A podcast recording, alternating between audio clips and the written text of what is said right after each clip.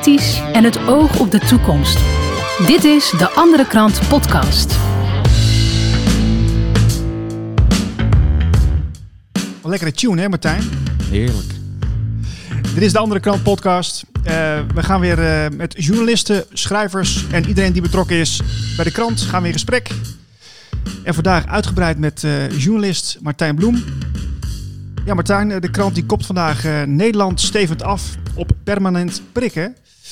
Vind ik een beetje een enge kop eigenlijk. Ja, als je tegen prikken bent wel. Um, maar dat komt omdat uh, Hugo de Jonge uh, heeft eigenlijk al uh, prikjes gekocht voor 2022 en 2023. Dus hij heeft 46 miljoen vaccins gekocht van ehm, Pfizer en Moderna.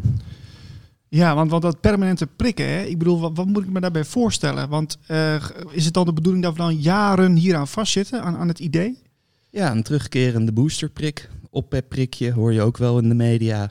En uh, dat is natuurlijk om uh, de bescherming tegen het infectieuze COVID-19-virus te beschermen. Al dus de overheid. Ja, ja. ja, jij bent het te lezen ook op de voorpagina. Um, en nu zijn er iets van 46 miljoen vaccins aangekocht. Dat is echt ja, niet te bevatten, gigantisch veel. Voor de komende jaren neem ik aan. Maar uh, spreken we nogal over vaccins? Want uh, ja, ik heb ook begrepen dat Theo Schetters daar weer iets anders van denkt. Hè?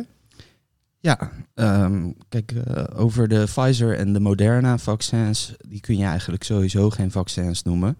Want dit is een hele nieuwe technologie. dit is de mRNA-therapie. Dus die wordt ook wel de gentherapie genoemd. En dat zijn geen klassieke vaccins.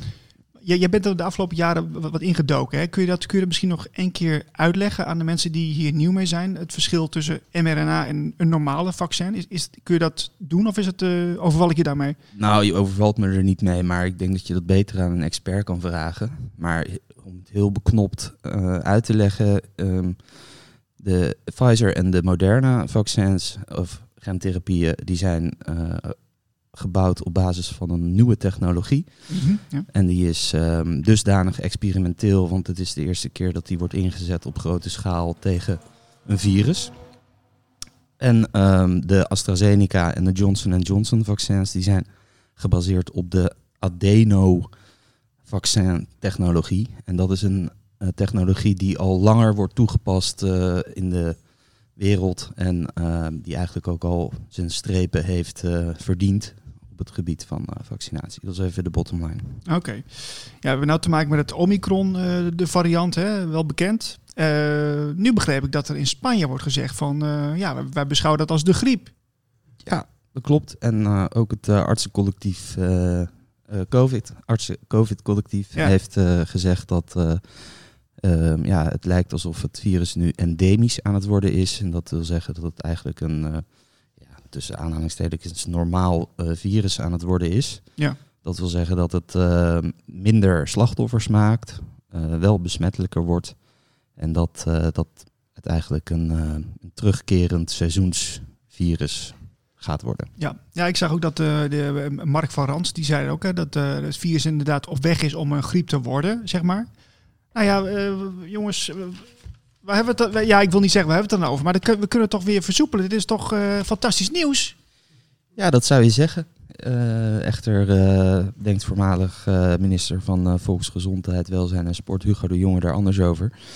Die heeft het afgelopen kabinet, een demissionaire kabinet, heeft hij een, ja, een beleid gevoerd van alleen middels vaccineren komen we uit deze pandemie.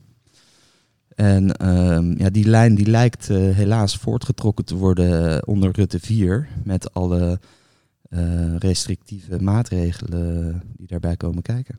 Ja, jij wilde ook nog iets kwijt over de inhoud van die vaccins, hè? Uh, ja, um, het is. Um, dat, daar doelt immunoloog Theo Schetters ook op dat het geen officieel vaccin is. Want als jij een officieel vaccin hebt gekregen, ben jij geïmmuniseerd ja, precies, tegen een bepaalde ziekte. Dan kun je voor langere tijd ben je dan uh, bestendig, zeg maar. Ja, uh, 10, 20, 30 jaar heb je dan bescherming. En um, daarom um, kun je eigenlijk uh, deze injecties, die worden toegediend, niet onder vaccins scharen. Ehm, maar de inhoud is eh, inderdaad ehm, ja, wel ehm, opmerkelijk. En dan met name de inhoud van de Pfizer en de Moderna eh, eh, injecties eh, die op basis van de mRNA-gentherapie worden toegediend Mhm. of worden, worden gebouwd. Ehm, namelijk, die zijn toegespitst op het spike-proteïne van COVID-19. En ehm, daarmee wordt dus getracht om immuniteit op te bouwen. Het mRNA codeert voor de productie van het spike-proteïne. En ehm, ja, dat, dat is waar ze, waar ze op zouden moeten werken. Nu ehm, muteert het virus door de tijd heen. En eh, die mutaties die vinden plaats onder andere op het spike-eiwit. En nu eh, is eigenlijk al bekend dat ehm, het eh, spike-proteïne van de Omicron-variant verschilt op 37 plekken dan de COVID-19-stam uit Wuhan. Oké, ja. Dus ehm, we hebben echt met een ander virus te maken. Dat is gewoon geëvolueerd. ja. Als, het, als het muteert, wordt het er ook automatisch, eh, ne- neemt de, de, de heftigheid neemt toch ook af, hè, volgens mij? Of is dat niet altijd zo? Nou, het is sowieso nooit altijd zo. Oké, Er zijn altijd uitzonderingen en er zijn altijd eh, dingen die, eh, die toch anders zijn.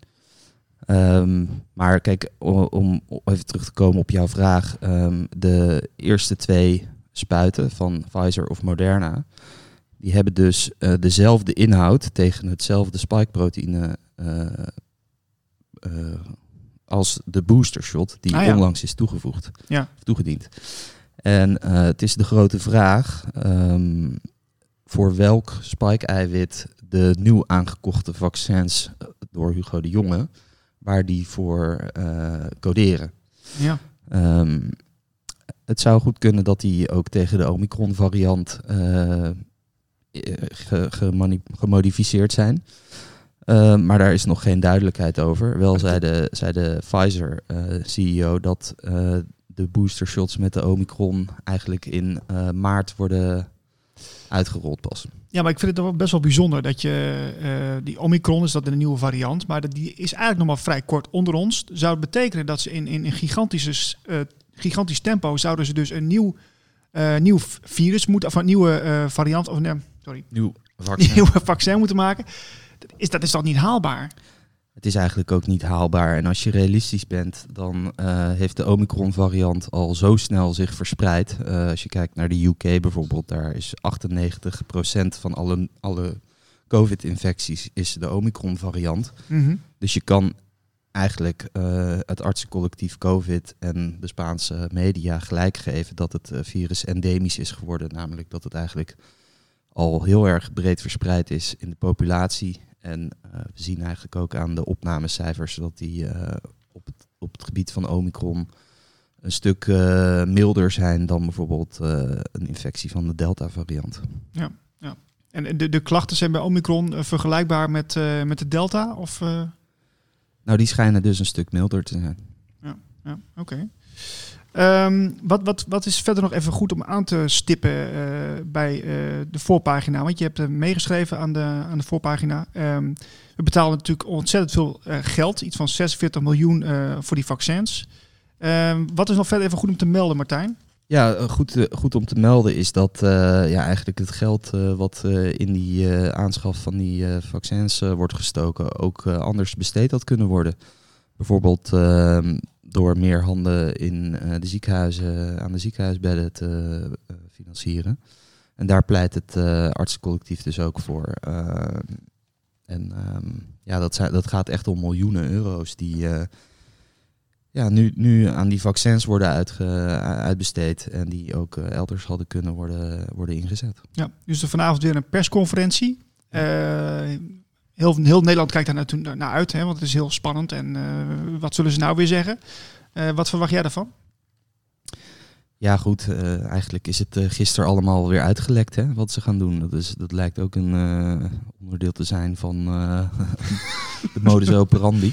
Ja. Uh, dus in principe weten we het eigenlijk al. Maar uh, ja, er zal ongetwijfeld uh, nog wat kleine wijzigingen zijn.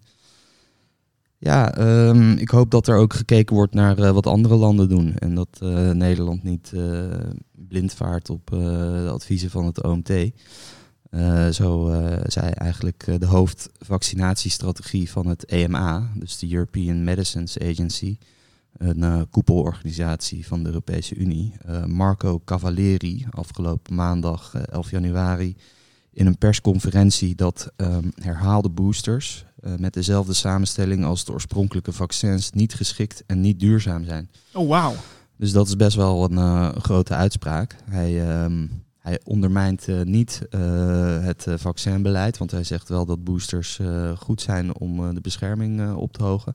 Maar hij keurt het echt ja, stellig af dat deze manier waar we nu eigenlijk mee bezig zijn, uh, niet duurzaam is. Maar dat is toch wel uh, tekenend dat een Europarlementariër zo zich uitspreekt uh, op dit moment. Nou, dit is, dit is dus niet eens een Europarlementariër. Dit is echt de hoofdvaccinatiestrategie van de EMA. Dus dat is een, de European Medicines Agency. Dat is een instituut die de gezondheid monitort en, van, van de Europese Unie. Dus okay, okay. ja, het is echt een expert op het gebied van vaccineren.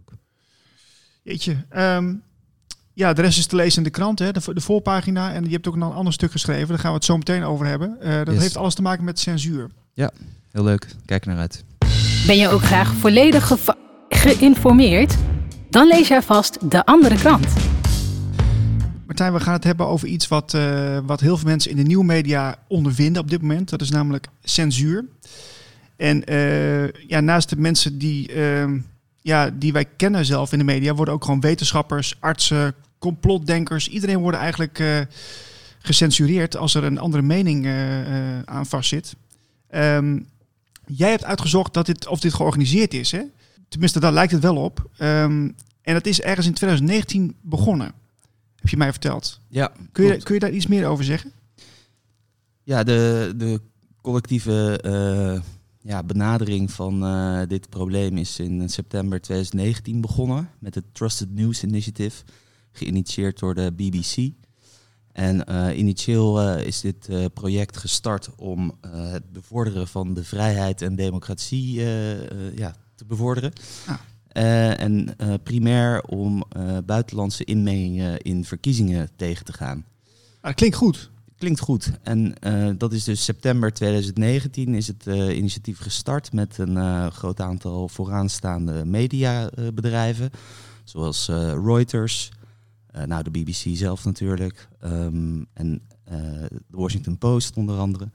En een groot aantal big tech bedrijven. Dus Google, Facebook, Twitter, YouTube. Dus alle grote jongens die, zitten daar, die zijn bij, daarbij aangesloten? De hele shabam. En ja, eigenlijk um, ja, is het, sluiten er steeds meer mensen zich aan. En indirect hangt er nog veel meer onder. Want ja... Um, Google zelf heeft bijvoorbeeld ook een uh, Digital News Initiative. En ja, daar zitten dan weer meer dan 400 uh, nieuwsorganisaties internationaal bij aangesloten die gebruik maken van de um, ja, censuur of de fact-checks van Google. Ja, ja. Uh, en zo stroomlijnen ze, ze eigenlijk het internationale narratief. Ja, en dat is ook wel een interessant dingetje, dat fact-checken. Want, dus, dus, er wordt altijd gezegd, ook door, door bijvoorbeeld de Volkskrant of, of door andere um, bladen of, of, of media. Nu.nl heeft ook een hele goede factcheck. Hè, dat, die worden dan ook later altijd weer teruggedraaid. Dat is ook wel weer grappig. Maar, ja. maar wat, wat, wat, ja, factchecken, wat is nou een fact? Dat is ook wel een interessante vraag. Hè? Want daar hebben we het de, voor de uitzending even over. Ja, dat is een hele interessante. Wat is nou een feit? Kijk, het is heel genuanceerd hè, wat een feit is. Dat wij deze podcast nu maken is een feit. Dat, ja. ik, dat ik hier misschien uh, onzin uit mijn nek zit te lullen. dat kan ook een feit zijn. Ik kan verifiëren dat jij tegenover me zit. Jij, ja. jij de dikke zit. Nou, dat is, dat is wel heel fijn. Precies. En, um, maar het wordt uh, ja, zeer genuanceerd als het dus aankomt op uh, technologie. Kijk, je hebt bijvoorbeeld...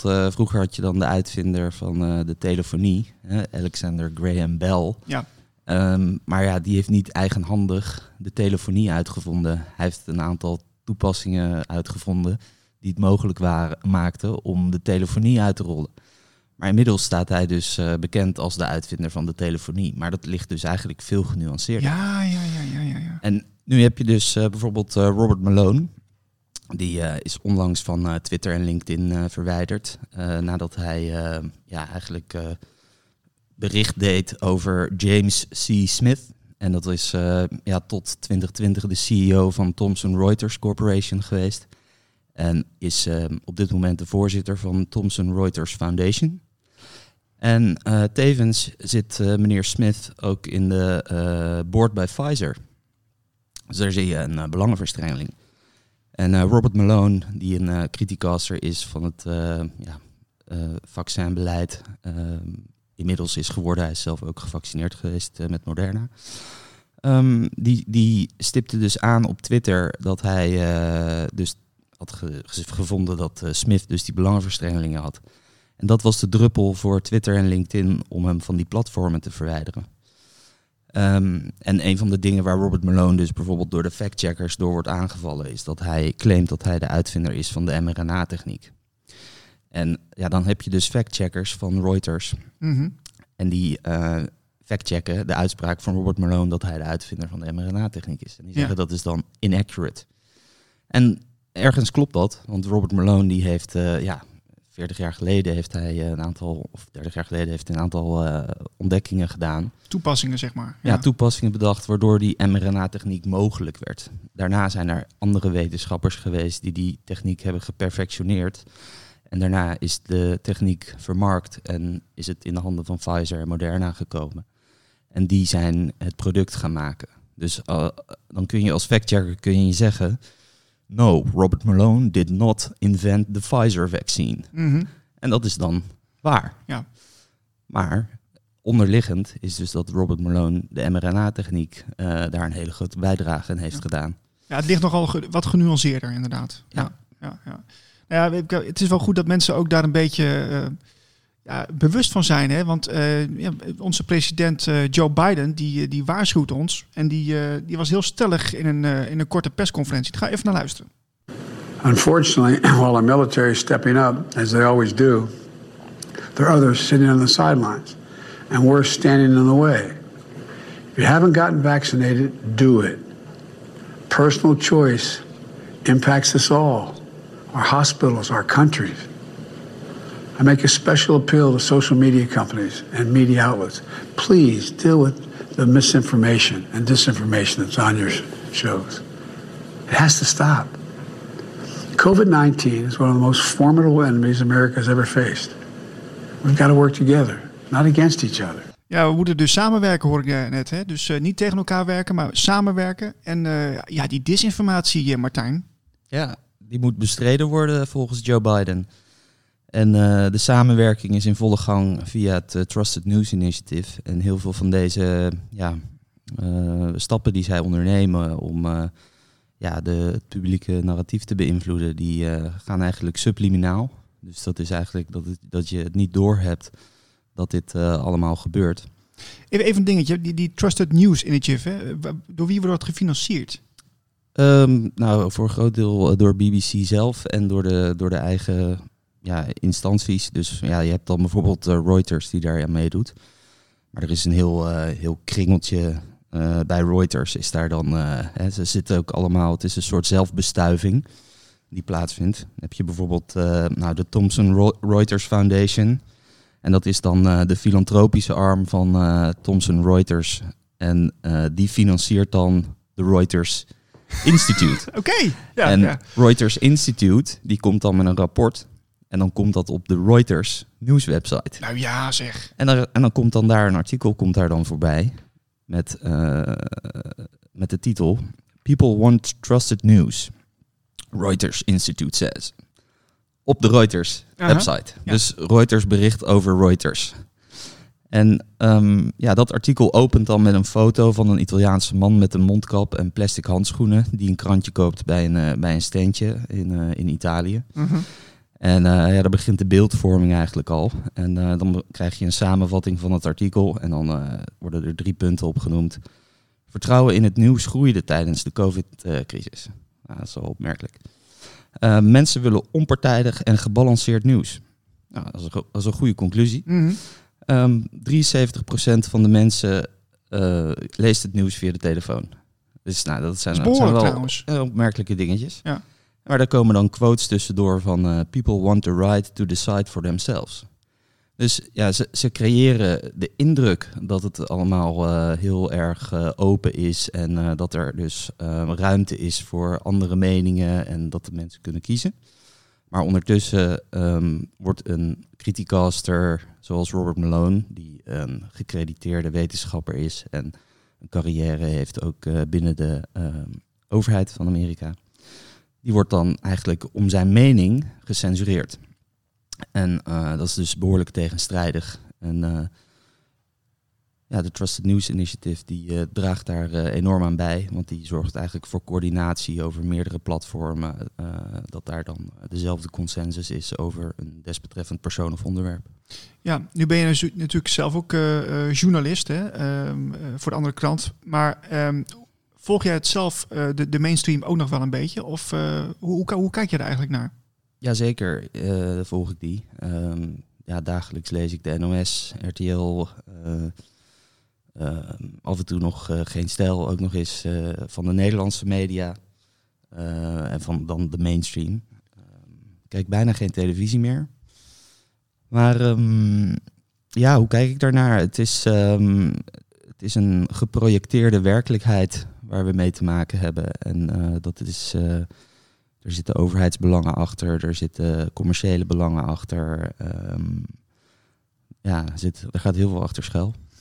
Ja, ik zeg ook dat jij zelf bent eh, gecensureerd op LinkedIn. Ja. Jij, zit, jij bent best wel actief op LinkedIn, hè, volgens mij. Ehm, en nu, nu is het ook zo dat ik ook op YouTube en andere kanalen wel zie dat mensen dan beginnen met codetaal. Heb je er wel eens van gehoord? Nee, vertel. Nou, ik, ik, ik, zie, ik zie dan van die programmamakers die zeggen dan, ehm, die zeggen dan bijvoorbeeld niet, niet meer eh, corona, maar die zeggen dan kroontjesziekte of zo. Weet je, een beetje op die manier. Oké.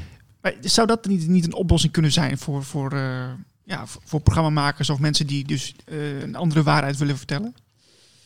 Ja, dat zie je denk ik ook, dat mensen ook zelfcensuur toepassen. Hè. Dat is eigenlijk nog bijna even groot probleem als de censuur van de big tech en de grote corporaties. Maar dat is dat mensen eigenlijk zelf een blad voor de mond nemen, omdat ze eigenlijk al weten dat er eh, repercussies eh, tegenover staan.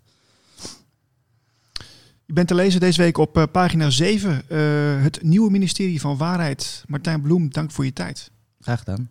Vond je het nou een leuke podcast? Abonneer je op een van onze kanalen, zoals iTunes, Spotify of YouTube. Of koop de krant op deanderekrant.nl. Dankjewel voor het luisteren.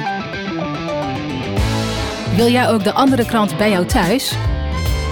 Bestel hem dan op deanderekrant.nl.